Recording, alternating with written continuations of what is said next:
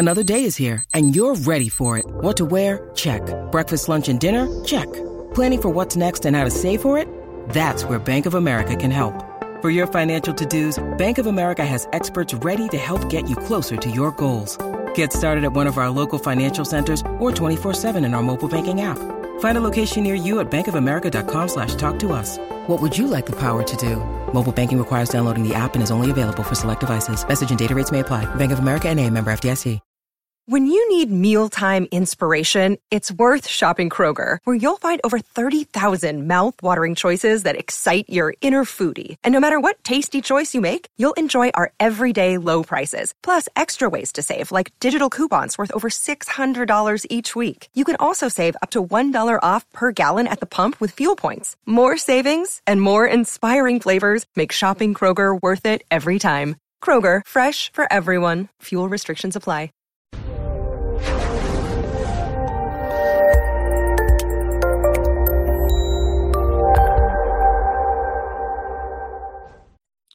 This episode was pre recorded as part of a live continuing education webinar. On demand CEUs are still available for this presentation through AllCEUs. Register at allceus.com slash counselor toolbox. I'd like to welcome everybody to today's presentation on strengths based biopsychosocial approaches to recovery from depression. In on Tuesday, we talked about anxiety. Wednesday, we talked about panic, and we're just going to round out the mood disorders today with depression. So, we're going to look at depressive symptoms and learn how to ask strengths based assessment questions instead of what do you want to get rid of? What are you hoping to move towards? We'll identify a range of potential causes for depression and different biopsychosocial interventions that can help people, and explore activities and interventions that can help people address it. So remember that depression re- represents a cluster of symptoms, and diagnosis with depression only requires that you have a few of these symptoms. A variety of different things can cause depression. So when we see a client, they're coming in and they've got, you know, low mood, apathy, more days than not over the course of two weeks or more. Okay. Um, changes in eating habits, changes in sleeping habits, fatigue, difficulty concentrating. you know all right so they meet the criteria for major depression. That's kind of the run of the mill symptoms. But the question is what is causing that depression the, the depression the, the depressive symptoms for that person? So emotions can cause depression. Being angry or anxious for too long eventually the body just quits putting cortisol into it and says, you know what, we're not going to win this fight. And people be, may start feeling helpless, hopeless. Um, grief has a depressive component to it, you know, denial, anger, bargaining, depression, and acceptance. Guilt and shame can also lead people to a sense of um, depression or a feeling of depression. So we want to look and see, you know, what things may be spurring this person's lack of apathy or lack of enthusiasm, lack of motivation, poor energy? Are they stressed out about something? What do they feel hopeless and helpless about? Thoughts can also cause depression or depressive symptoms, if you will. When people have persistent negative thoughts, they use cognitive distortions a lot. Uh, it can lead them to create a situation where they're constantly feeling angry, anxious, guilty, shameful, whatever, which again leaves them feeling somewhat hopeless, helpless, and powerless.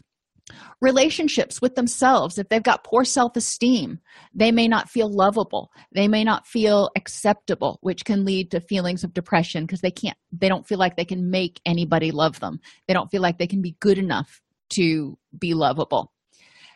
Unhealthy or unsupportive relationships or a need for external validation can also cause depressive symptoms. Neurochemical imbalances caused by poor nutrition, exhaustion, insufficient sleep, medication side effects, hormone fluctuations. A lot of these things can occur. Lyme disease, um, lupus. There are a lot of different things that can happen, some very benign, some that need medical intervention, that can cause the body to not be able to produce the neurochemicals for people to feel happy and they may start feeling depressed. They may not have enough serotonin or enough dopamine or enough norepinephrine.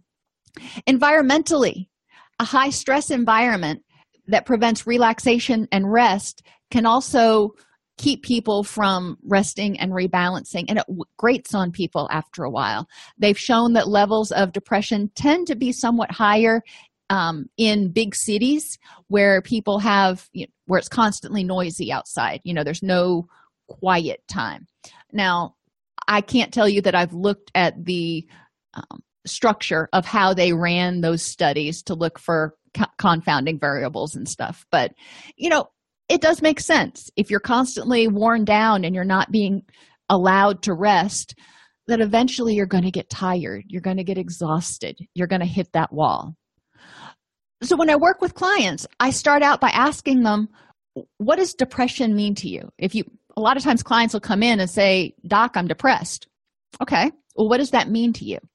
Because what d- depression looks like there are i think 124 different permutations if you do the math on all the different symptom combinations of what depression can look like. So if they say they're depressed i know that they have um, low mood and lack loss of interest or pleasure in things most days for at least two weeks. But what else is going along with it um, apathy sadness mood swings concentration. What does depression mean to you or what does it look like for you? And which symptoms are most bothersome for you and why? Why do i ask that question? Well if they've got fatigue difficulty concentrating apathy um, you know fatigue may be contributing to their loss of pleasure in stuff because they're just too doggone tired to really get excited about anything so if we address fatigue if that symptom is important to them they want more energy so they can get more stuff done then it's probably going to help remediate some of the other symptoms. Um, same thing with eating. If their eating changes we know that eating and the hormones that are re- uh, involved in appetite regulation are linked in s- small part at least to the circadian rhythms. So if somebody's not getting good quality sleep and their circadian rhythms are out of whack then they may not know when they're hungry and when they're satiated. So if eating disturbances are a problem for them then we're going to look at what's causing those and helping them focus on that. Getting good nutrition and good sleep is going to help them feel better. Um, so we want to look at what's causing these things. And then we want to look at what for each symptom take fatigue for example what makes it worse? What makes it better? What what do you do to help on the days that you feel like you have a little more energy? What was different on those days? What can you do to start helping yourself feel like you have more energy? And obviously some of it for most patients is going to involve some education about the mind body connection and why it's important to you know take care of the body in order to have um, a, a good mood. But um, we we want to start out by saying what do you already do? What makes it better? And you know on the days when you have less energy what happened? What was different? What made your energy levels lower? I know last night we had a horrible storm come through. So i woke up a bunch throughout the night with with the storm and the thunder and and that kind of stuff because i knew my dogs one of my dogs has really bad thunder anxiety. Um, and i was worried about him. So today i'm dragging a little bit. No. am i depressed? No. Is my am i fatigued? Is my energy low? Yes. So i know that if i don't get good quality sleep my energy levels are going to be lower. So have clients start making a very practical list of things they do to help them deal with each symptom instead of looking at depression as the whole. Let's look at each symptom because as you remediate each symptom the depression is probably going to improve how is life more pleasurable prior to getting depressed? You know so this is kind of a different way of asking that miracle question. Um, you know what was different before you were depressed? You know what was going on? And this is how we can identify start to identify problems in relationships problems in stress management things that are triggering their anxiety or consternation. Maybe they're unhappy at their job or, or whatever. You know they're going to start describing that. And if they can't remember a time when they weren't depressed you know that's okay. So let's talk about you know if you woke up tomorrow and you weren't depressed what would be different? What would make life more pleasurable for you? What would it look like? Um, how do you expect life to be different when your depression is gone and we want to address those expectations because it's not going to be all all roses and picnics and sunshiny days. There are going to be you know days where they feel okay and there's going to be days where they feel a little sad. That's just normal human behavior. But we want to set some expectations and figure out what they're hoping to work towards. I spend a lot of time educating my clients about the importance of neurotransmitters and we can't measure those. And i will say it and I'll preach it from the hilltops. You can measure neurotransmitters in general through urine and, and blood levels, but that doesn't tell you the level of neurotransmitters in the brain. And the level of neurotransmitters in the brain is what's we're um, what we're concerned about for mood.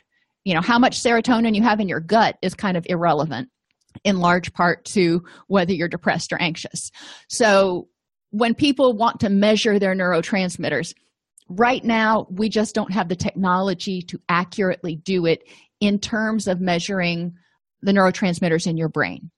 But neurotransmitters are the way your body communicates the signals that allow you to feel pleasure apathy emotional flatness. Um, so if you have too much of certain chemicals or not enough of certain chemicals uh, then you may you're going to feel a certain way and our brain chemicals need to be in a certain balance and they they work with each other. Some go up others go down and they're constantly in this ebb and flow state. And that's important.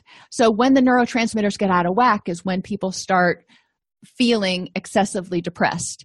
You know and i emphasize that feelings are normal anger, anxiety, guilt, all those feelings, they're normal reactions. And we don't want to get rid of feelings because then you're numb. And how's life like that? It's what we do with those feelings. When you feel those feelings, do you fight with them? Do you struggle with them? Do you nurture them? Or do you figure out how to improve the next moment? Um, you know, obviously, happy feelings we want to nurture as much as possible, but dysphoric feelings, we want to say, okay, you know, thank you, body, for telling me that i'm sad in the case of depression that i'm i'm sad that something that was important to me is not there anymore. What can i do to improve the next moment? Neurotransmitters affect memory concentration sleep motivation energy levels pain tolerance irritability and just general stress symptoms. So when neurotransmitters are out of whack when the body's not able to produce enough of the right neurotransmitters or when you know they're not getting enough rest for their brain to rebalance everything then they can start having problems in any of these areas. But by helping the body be healthy then it stands a better chance of rebalancing itself and helping the person start to feel better. So yes cognitions are almost always involved in tying up energy in holding on and nurturing dysphoric thoughts and you know scary thoughts and emotions. So you know i'm not saying that it's all about just fixing the body but we need to fix the body too. So to do that people need to get quality sleep. Create a sleep routine. And i said this yesterday. Say it again. Same three things you do before bed each night. And it doesn't have to be this long drawn out process. Um, for me i brush my teeth. Let's see. I eat dinner um, and then i come down and i brush my teeth and i get in bed and i start i play through all my scrabble games. And my brain knows that when i'm finished with my scrabble games i'm going to start drifting off to sleep. That's kind of my routine. Um, and and you know it's a good trigger now when i start playing scrabble i get sleepy. So i don't do it during the day. But helping your body know that okay we're getting ready to do this if you have it as a long drawn out thing you're not likely to do it as much. So if you have you know two or three things you do within like a 30 minute time span then you can do those almost every night. Address pain and apnea. Pain will keep you awake. Um, i had a really hard lift yesterday and a couple of times yes last night when i woke up i woke up because i had rolled over and i was just so sore that rolling over woke me up and uh, so addressing pain issues so you don't wake up throughout the night is important. If people have fibromyalgia or back pain or anything else, making sure they have a good ergonomic sleeping environment is important. And to address sleep apnea, A lot of people have it, and sleep apnea is when you kind of stop breathing sporadically throughout the night. Snorers are especially guilty of having sleep apnea. So if they think that they have it, it's important to get it checked out um, by the doctor. And a lot of times, people with sleep apnea, their partners will say, Yeah, it sounds like they're going to peel the paint off the walls when they snore.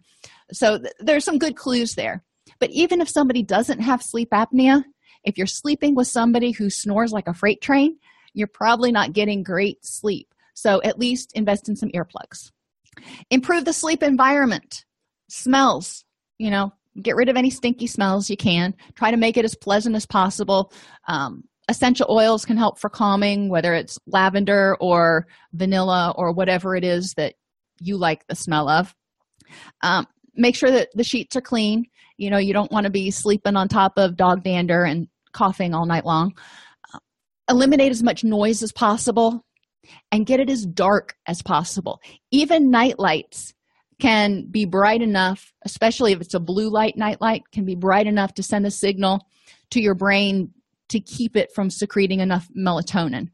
So, if you're going to have a night light, try to have a night light that has a red bulb in it, just like they do in the exit signs and at the theater, so it doesn't send the wrong cues to your brain.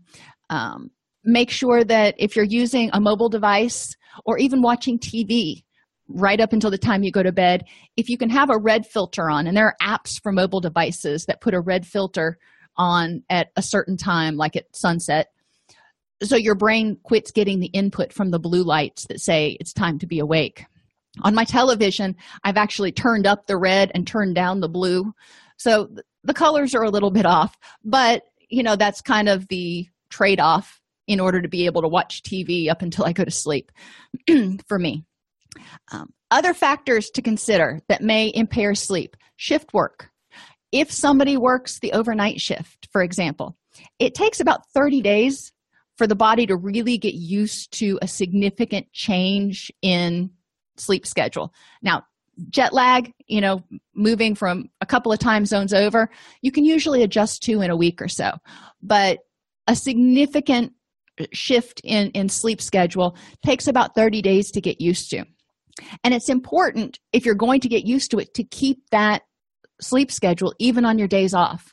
Um, so, law enforcement and EMS are notorious for having one sleep schedule during the week and one sleep schedule on the, their days off. And so their body never gets used to when it's supposed to be awake or asleep. Daylight savings time, it's only an hour, but it can throw people for a loop for a short period of time. And if they are already kind of struggling with either seasonal affective disorder or a mood disorder, that change in an hour can increase their fatigue significantly and they can feel a little bit worse. Um, so, encouraging people if daylight savings time is coming up to start adjusting their sleep routine about 15 minutes um, each week leading up to it. So, for about a month ahead of time. So, it's not such a shock when the time changes. Relaxation using biofeedback or progressive muscular relaxation can help people relax so they can get better sleep. And they can also reduce pain and stress and a whole bunch of other things. Not everybody likes to meditate, and that's cool you know it's people need to feel figure out what they want to do or what they can do to relax. Um, and as i said yesterday biofeedback can be accomplished really easily. You can get one of those little finger pulse ox sensors. You can get a fitness watch. Um, if you want to get you know fancier or whatever you can get one of the chest straps that monitors your heart rate that they use for fitness. And you can set it so the zones um, it beeps when you are either too high or too low. Too low is not usually an issue unless you're working out, but it can alert you when your heart rate is getting up there, which can alert people to stress. Address medication side effects. Psychotropics. Um, when people are taking them, most psychotropics have some side effects.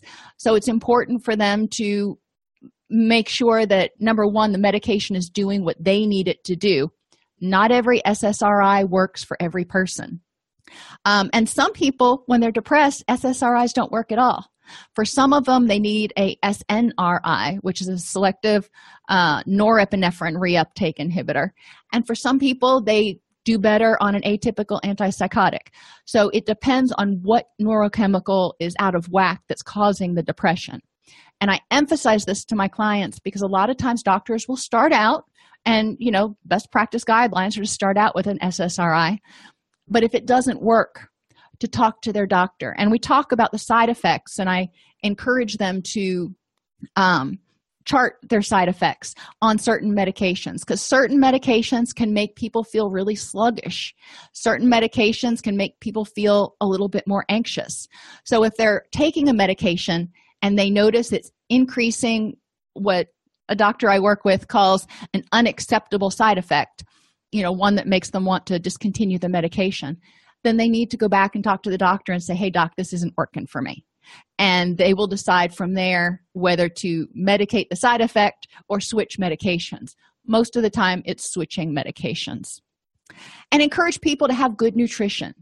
Neurotransmitters are made from the amino acids that are in the good quality proteins. So people need good quality protein. It can be vegetarian protein, but it needs to be good quality protein.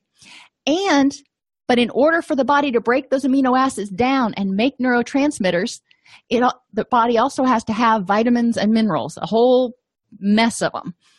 So it's important that people eat a balanced diet and talk to their doctor if necessary about taking a uh, multivitamin.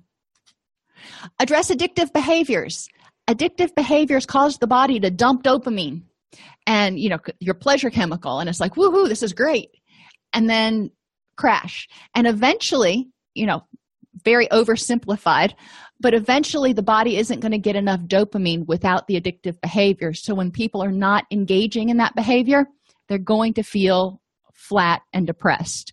Um, the great thing is the body can 99% of the time recover from that, but it takes time for the brain to go, okay, I'm not going to get flooded with dopamine anymore, so I can open up some more receptors and balance things out again. Takes time, six months to a year for most people. Address chronic or extreme stress. Both of these things increase the amount of neurotransmitters flooding the synapses. To protect the body from overload, the brain shuts down some of the receptors so the body doesn't overload and people get tolerant or kind of desensitized to it.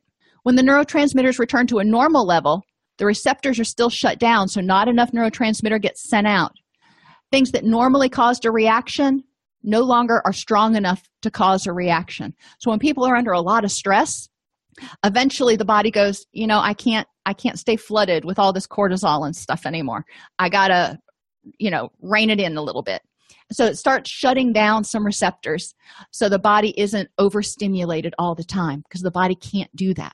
It's the brain is protecting you. It's you know, feels kind of weird, but the brain is protecting you.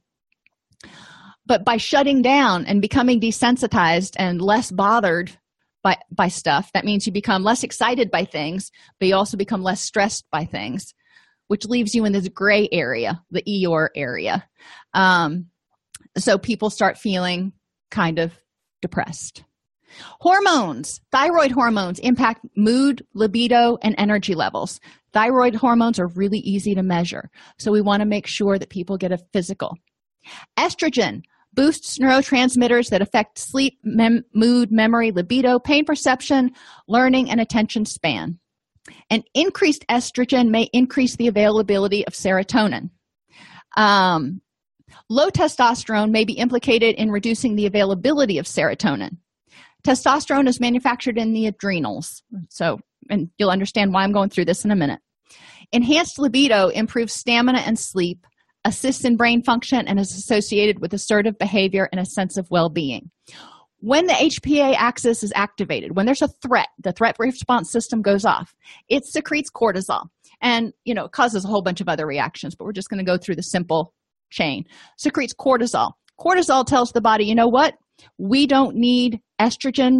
We can reduce estrogen and we can reduce serotonin. We don't need to calm down and we don't need to procreate because there's a stressor out here. Well, you see the problem with that, right? We've reduced serotonin, which is our calming chemical, and also responsible for depression in some people. And the body's reduced estrogen, which is responsible for helping serotonin be available. So we've kind of doubly reduced serotonin in order to prepare for that fight or flee. So it makes sense that if people are under chronic stress, then their serotonin levels and potentially sex hormone levels are going to be extra low, which can contribute to depression. Uh, so I want people to see the correlation between stress and low libido and low mood as well as understand that you know if they have some sort of hormone imbalance it can also cause low mood um, in response to the question how do the receptors get turned on once they've shut down the really cool thing is the body recognizes it and i don't know how it recognizes it but after a certain period of time it realizes that things are going to be okay and so it starts opening up, if you will, the receptor sites. And it usually takes a while. So it's a, gradual process where some of those receptors are reactivated, if you will, to let more dopamine go through the system again. Um, and uh, I mean, it's kind of a cool process to watch in people when you start seeing them feeling happier and you're like, oh, wow, you know, things that didn't make them happy six months ago are now starting to make them, you know, at least mildly happy. One of my clients referred to it as seeing colors. He he was a chronic relapser, and uh, you know we would talk. And each time he he came through the treatment program, we talk about what went what went wrong and what may have led to his relapse, and yada yada yada. And finally, one day, I remember him saying, "You know what?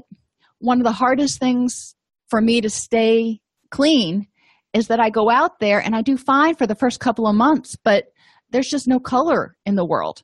It's just gray. There's no highs, there's no lows, there's no color. And it's hard for me to go on living like that. There's just no motivation. And so I want color, and that's what causes me to relapse because that brings color back. And I was like, oh, okay. Well, that makes sense. Um, because you know his dopamine levels were way out of whack so until he could start experiencing emotional variation there was no reward you know dopamine's your reward chemical he didn't have enough dopamine going through the system so there was wasn't enough reward to keep him doing the reco- living the recovery lifestyle. Um, but eventually um, he figured that out and you know long story short uh, he's been clean for almost a decade now.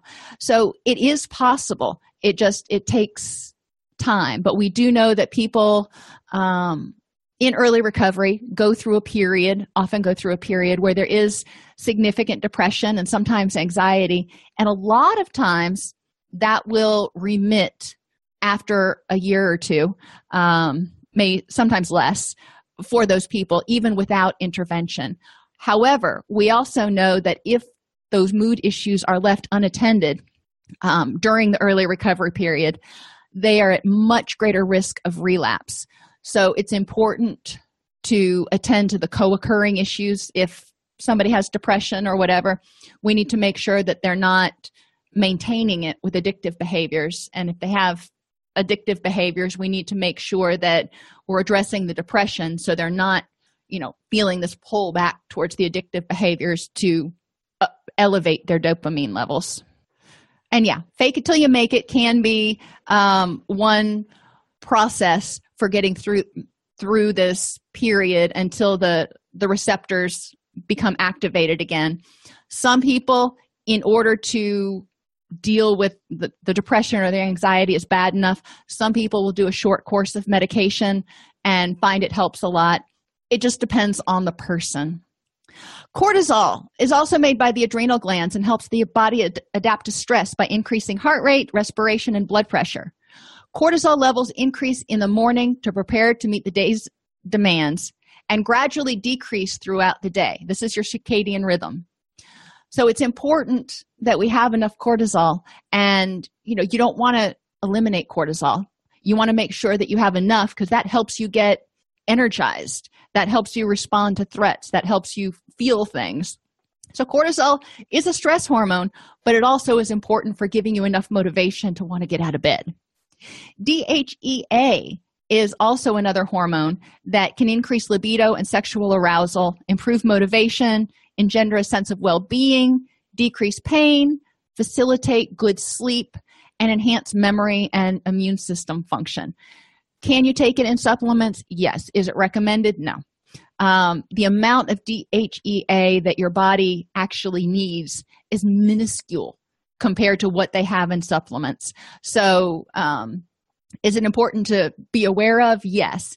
If the person's DHEA levels are low, definitely something the doctor needs to help them navigate. So, encourage clients to get a physical to identify and address what might be causing any imbalances that are there. Encourage them, if appropriate, to eat a low glycemic diet so their blood sugar is not spiking and then crashing. I haven't had a chance example yet, an instance yet where the, a low glycemic diet has been contraindicated, but obviously, you know, that's between them and their physician. The less sleep you get, the higher your cortisol level will be. The more sleep you get, the lower the cortisol will be. So it's important, and it's not just sleep hours. You want to have quality sleep, um, but that will help reduce cortisol levels, reduce stress levels, which will let testosterone and estrogen levels increase and serotonin availability increase. Final thoughts hormone imbalances affect millions of people. Symptoms include feeling anxious, tired, irritable, gaining or losing weight, not sleeping well, and noticing changes in sex drive, focus, and appetite, which all sound like depressive symptoms to me. So, we want to make sure we're dealing with apples or oranges. You know, we don't want to be treating depression as a cognitive issue if it's really a hormonal issue. Causes for hormonal imbalances in- include poor gut health, inflammation, high amounts of stress, genetic susceptibility, and toxicity. Natural treatments for hormone imbalances include eating an anti inflammatory diet, consuming enough omega 3s, getting good sleep, exercising, and controlling stress. So, most of these are pretty easy for people to research and start implementing, provided there are no contraindications. With pain, it's important to remember that our body is divided into quarters, if you will. We have the mid sagittal or the midline, so your front and your back, or no, I'm sorry, your left and your right, and the coronal or the frontal, your front and your back. So think about your muscles. You have your biceps and your triceps. They're front um, front and back. They need to be balanced. If they're imbalanced you're going to have pain. Think about your chest muscles or your back muscles. You know they attach your chest muscles attach to your sternum. If one side is stronger than the other it could cause pain. This is especially true in your back because they kind of attach around your spine and imbalances on one side can cause pain on the other side. And i've got scoliosis so my back looks like you know a speedway not not an actual straight up and down line. But i've always struggled with maintaining muscular balance between the right and the left. And when there is an imbalance the weaker side spasms quite often and it causes pain so encouraging people to be aware of they need balance if they're exercising they need balance they don't want to just do sit-ups without doing back exercises um, they don't want to do just chest press without doing back exercises, etc. Same thing with stretching. You don't want to just stretch your hamstrings, you need to stretch your quads. Uh, people can exercise to help balance out muscle imbalances. They can use guided imagery, and all of these things can cause pain. So, exercise can reduce pain by helping reduce muscle imbalances. Um, and also, exercise can help loosen muscles. There's a um, method of stretching that is an active stretching. So when you are tensing one muscle, like when I'm tensing my bicep, my tricep has to relax. It has no choice. Um, so when people have, for example, low back pain, their doctor may prescribe, obviously, doctor want to do this, not us, but their doctor may prescribe crunches because if they're tensing their stomach, then those low back muscles have to relax. So when you you know when you're doing something you know if you strain your back you know how it feels better if you kind of curl up into the fetal position? Well you're tensing your abdominal muscles which is forcing those back ones to relax. So exercise can actually help loosen things up if you do it gently guided imagery can help with pain imagine the pain going out imagine the pain like the color red and imagine it flowing out of your body muscle relaxation obviously will help with muscle imbalances alternate focus. If you focus on what hurts, it's probably going to hurt more because you're paying attention to it. If you focus on something else, then it may not hurt as much. Um, and you can focus on something like sometimes when I'm driving, I'll get a tickle in the ar- arch of my foot, and I hate that because I can't like reach down and scratch it. So I have to focus on something else, and I focus on driving or i focus on how the seat feels or i focus on whether i'm hot, too hot or too cold to quit thinking about that. And eventually the, the feeling goes away. Same thing is true with pain. If we can get people to focus somewhere else then their body often will forget that there's some sort of pain there and this is especially true with non muscle spasming pain you know like after you have surgery if you have a broken bone if you can focus somewhere else the aching may stop a little bit more. TENS therapy, which is transcutaneous electronic nerve stimulation, sounds horrible, but it really isn't. You can actually buy them over the counter now. And they're just little electrode patches you put on, and it sends tiny little electric impulses, and it feels like somebody is just kind of tapping on you. But it bombards the nerve endings, so the nerve endings aren't getting the pain signals anymore, and you don't feel the pain for a few minutes. Physical therapy obviously can help with any muscle imbalances or whatever's causing pain, range of motion. Hydrotherapy, that's usually hot, you know, sitting in a hot tub. Most people can go to the gym or, or whatever and sit in a hot tub or in a hot bath. Ice or heat, depending on how acute the injury is and what feels best. Um, and hypnosis. Hypnosis has been shown to be really helpful for managing chronic pain. So, any of these things can help our clients. And obviously, I didn't even put opiates on here. Any of these things are non pharmacological interventions to help clients manage pain. And pain can lead people to feel very helpless, hopeless, and frustrated. If they wake up in the morning and they hurt and they hurt all day and they can't do the stuff they used to used to do because it hurts, it can be very frustrating and depressing.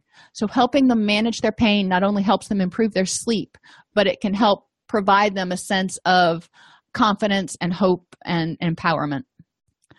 Emotions anger, resentment, jealousy, envy, and guilt.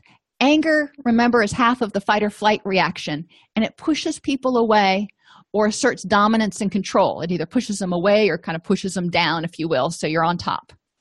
Excessive anger can exhaust the stress response system, contribute to negative cognition. So, people who tend to be excessively angry tend to see the world in negative terms. They look for the worst, they see the worst, they're always waiting for the other shoe to drop. It can impair relationships, so that buffer against stress starts to go away. And it can actually cause physical harm. They've shown done a lot of studies that have shown people who tend to be angrier tend to have more health problems. So, in group or individual, when you're working with clients, ask them when you're angry, what do you notice? You know, do you notice the good things? Do you notice the bad things? What are your anger triggers? And this can be a fun one to do on the board where people just start shouting out the things that irritate them. And then we go back and talk about why each one of those things makes them feel vulnerable. And they're like, wait a minute, we were talking about anger. And I said, yeah, we were, uh, weren't we? was how to, how are anger and vulnerability related well when you feel vulnerable that means there's a perceived threat or there could be a threat. And so people when they feel vulnerable tend to get either angry or anxious. So why do each one of those things make you feel vulnerable or angry?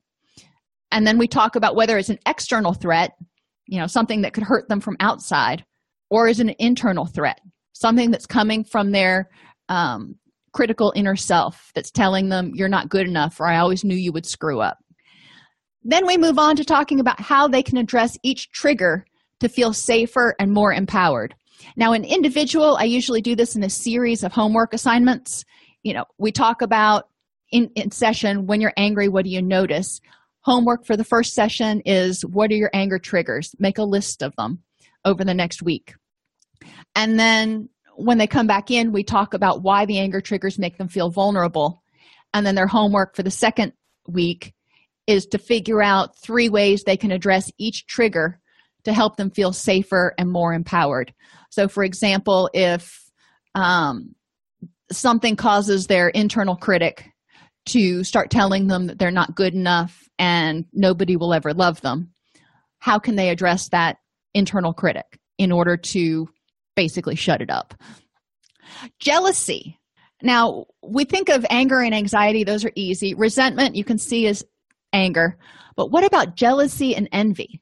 Well, jealousy, if you think of it, is really anger at somebody, or envy is really anger at somebody for having something you want, or anger at yourself for not having something somebody else has.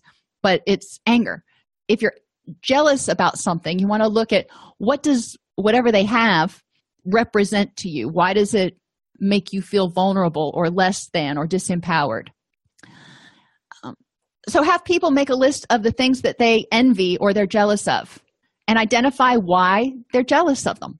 What is it about, you know, such and so celebrity that makes you feel jealous of them?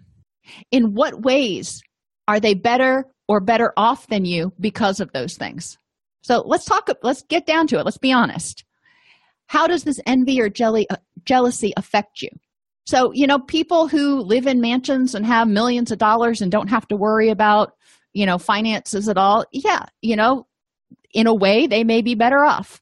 But you know there's lots of other things that i have that they don't. So but that's not in this exercise. So we say okay you know they don't have the stress of worrying about finances. That's true. How does this envy or jealousy affect you? Well generally it's not in a good way. So we want to look at is being angry at them for not having to worry about their finances. Is that helping you move towards a rich and meaningful life?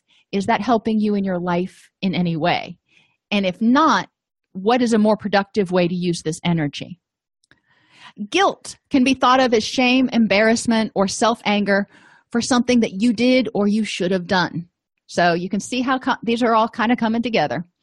Um, when somebody passes away many times people will feel guilty because they're like well i should have told them how much I loved them, or I shouldn't have had our last discussion be a fight, or, you know, whatever. There's lots of shoulds and shouldn'ts that contribute to guilt.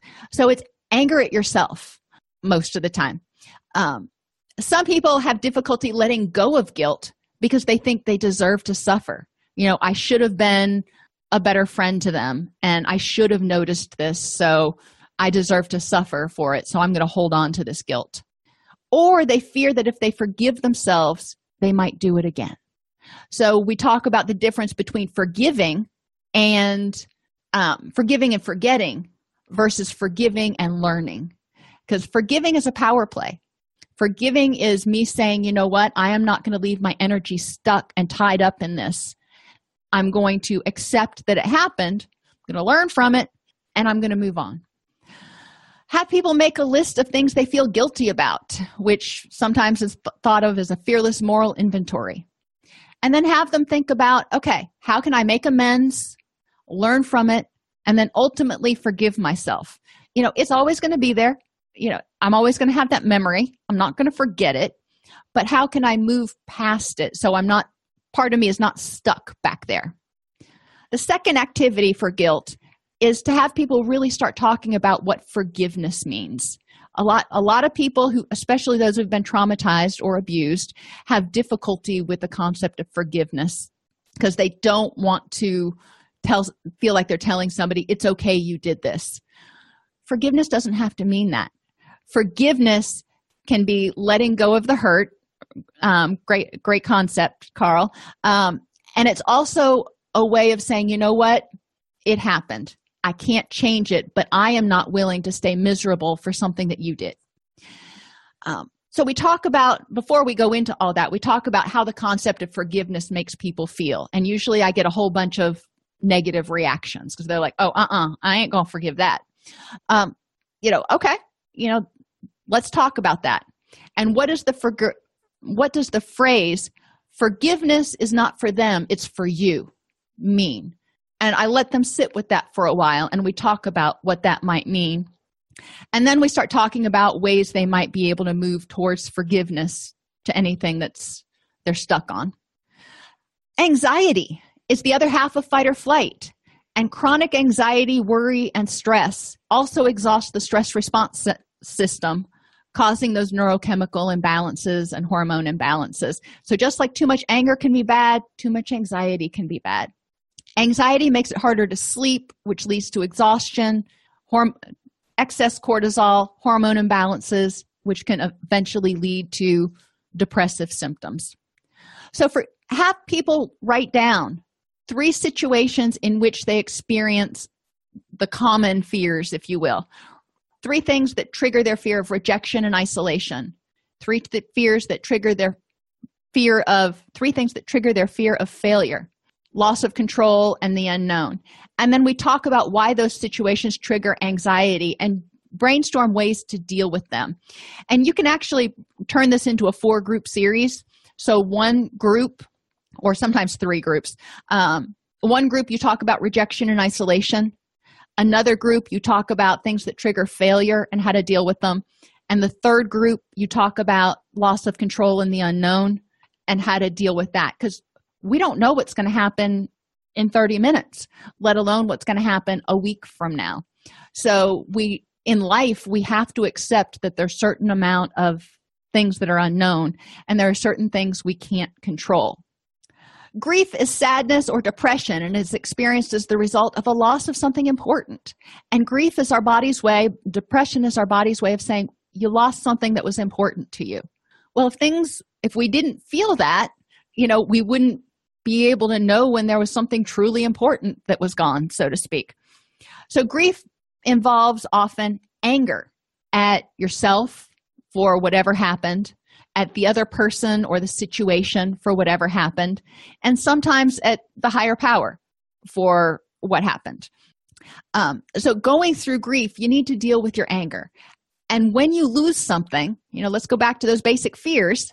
When you lose something, you know, somebody dies, for example, or you break up from a relationship, you may be experiencing rejection, isolation, loss of control, the unknown, and failure all at once from one death or relationship breakup or whatever. So, yeah, it makes sense that it's going to trigger your fight or flight response. So, either anger or anxiety. Once you feel that for a while and you start realizing, well, there's nothing I can do to change it, then that sense of helplessness to change the situation may sit in, set in, and hopelessness that you're going to be able to move on can kick in. Not always, but a lot of times people go through a period of helplessness and hopelessness, and you know, life will never be the same without this person in it, yada, yada. Um, and they need to work through that. But do remember that losses are not just about death. It can be loss of dreams, loss of hopes, loss of the way you thought your life should have been when you were growing up, loss of, you know, the idea that somebody would ever behave the way you wanted them to. Um, so we need to look at all of these losses, which often represent a loss of control. and yes, most emotional pain, most things that cause us anger or anxiety represent some sort of loss of control or um, failure or rejection, and things that cause depression also involve losses. So, losses are involved in a lot. So, we want to help clients recognize that there is a grief process. Does it have, does every loss take two years to grieve? No. You know, some things will take a little while. Some things you can get through in a day, depending on how important that loss was to you. Um, you know, if you get rejected, you apply for a job and you don't get it. Yeah, it may sting for a minute. You may get angry for a second, then get depressed, and then you move on to acceptance you're like okay well let's figure out what to do next. That's a loss that may not be super significant so you can go through it a little bit faster. A loss of a pet or a loved one or a friend or a relationship can take a lot longer. So you know helping people see that it's a process and understand the function of the process.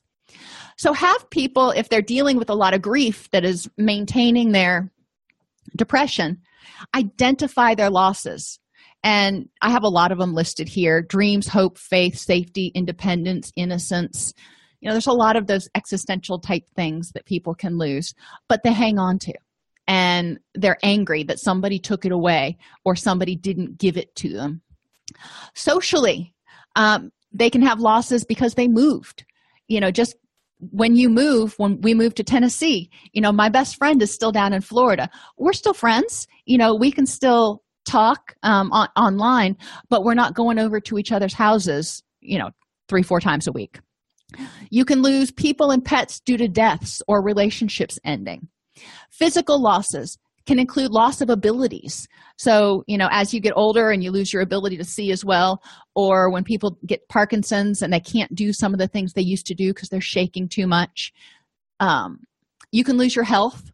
You can lose your appearance. As people get older their appearances change and some people have to grieve that. Some people don't move into an acceptance with that very well. So it underscores a lot of their depression because they don't feel like they can fight the hands of time which again is a loss of control. You can't control time. And you can lose property. You can lose stuff houses your favorite bike your grandmother's brooch.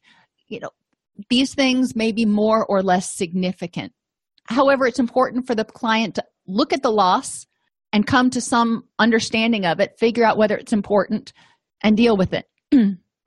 They need to identify a, what about each of these losses makes them angry or fearful develop an action plan to deal with that anger or fear and give themselves permission to grieve not to say well it's stupid to be upset over that.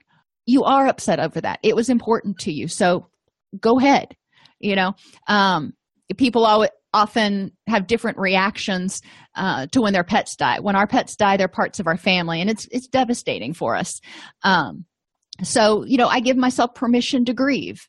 And even when um, you know we live on a farm and when one of our chickens passes away you know it's not devastating. I'm not going to be you know upset for days on end about it but it's sad for a few minutes and we always give it a little funeral and and uh and, and whatever but that's how we deal with it because each life is precious to us even if it's not a human.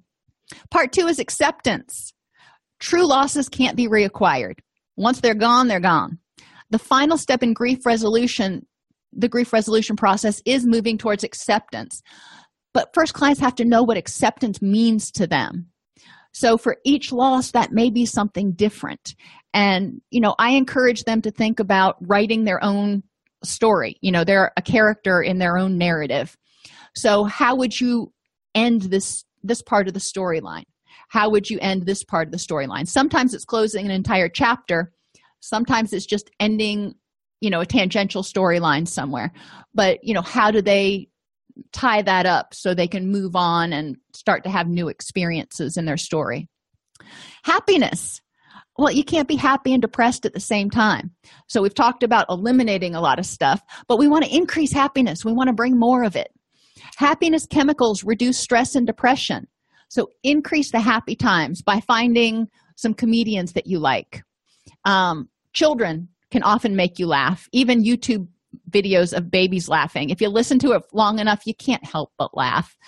Um, or silly animal videos or not not jokes. Whatever it is that makes you laugh preferably with a belly laugh um, will help release endorphins and improve happiness chemicals cognitively address negative thinking styles because these contribute to exhaustion. If you're always looking at the world as a dark scary unpleasant place you're going to keep that threat response system more active and or contribute to your sense of hopelessness and helplessness.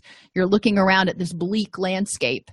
Um, if you have a more positive thinking style and you focus on some of the good stuff um, then it kind of normalizes things it's important to encourage clients to highlight what is out of their control and figure out how to come to acceptance of that.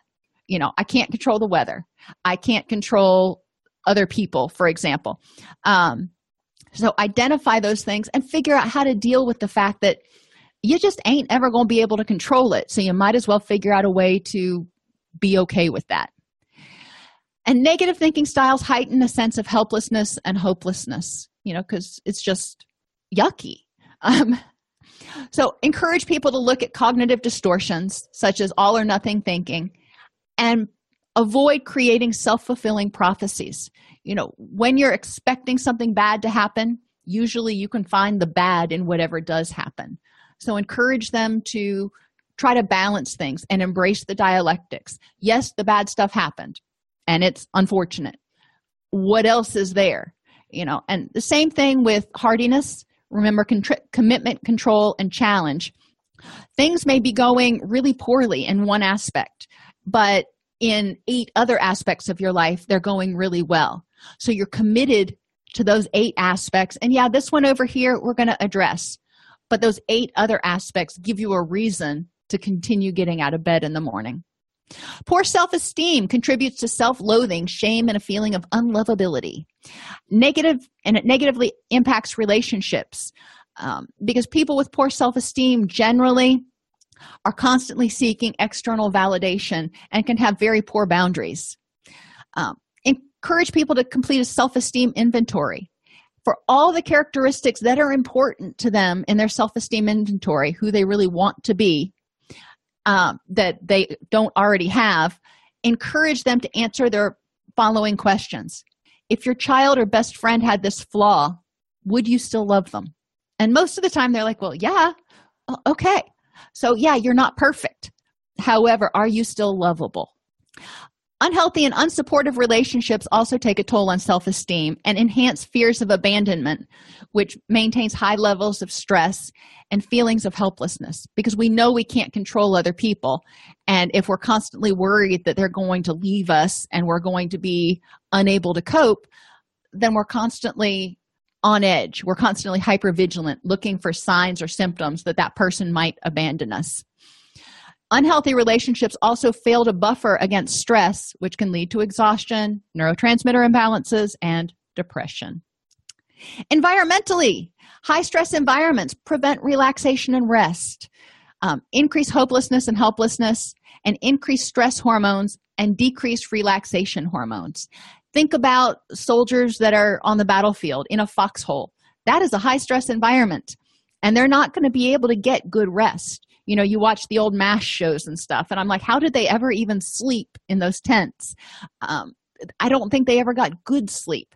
Um, so when you're in a high stress environment obviously most of us are not deployed but even if your your home life is highly stressful because of financial concerns or relationship issues the person may be having difficulty getting good rest and may feel trapped and stuck which leads to feelings of hopelessness and helplessness. Have people design a low stress area in their home. Bedrooms are good. Um, I have, you know, my bedroom is a low stress area, but I also have an area in the living room. That's my little corner. I've got a tapestry of the Serenity Prayer and my chair and stuff. Um, but a place where they can go where they can sit and just be. You know, it's got happy triggers in it. It's got happy things to see, it's got things that make them feel calm. If it smells good, even all the better. Have them identify ways to reduce the stress in their environment in most places that they are in the car, at home, and at work, such as noise. If they don't like certain noises, how can they drown it out with white noise or try to eliminate it? Interruptions, if they really bother you, how can you control for that? Poor lighting, um, can put a lot of stress on people. It can increase eye strain, headaches, pain, all kinds of stuff. And negativity. You know, if you're in an environment where in an environment where there's a lot of negativity, even if you're not the negative one, it can be really stressful.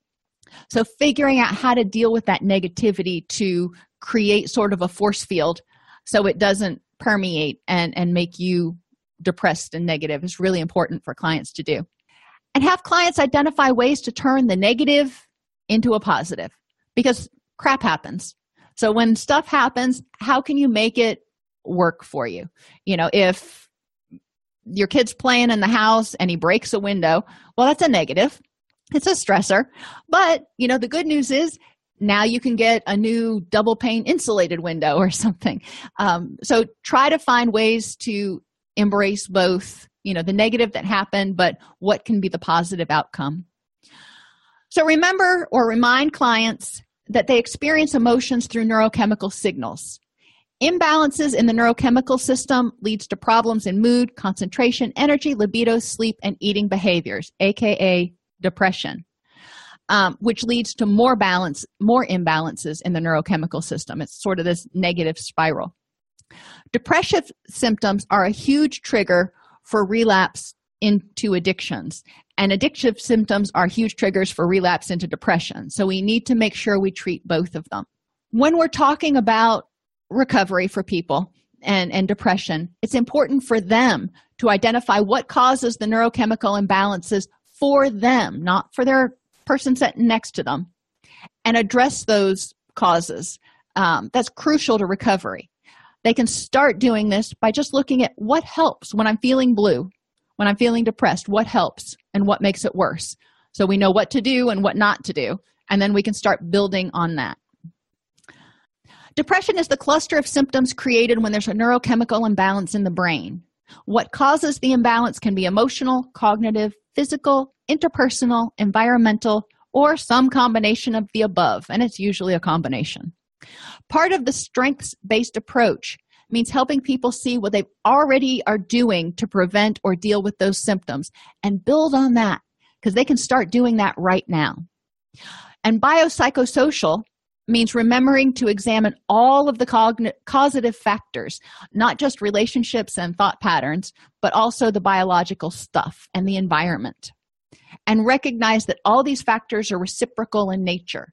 When one starts getting better, it'll have a positive impact on the rest.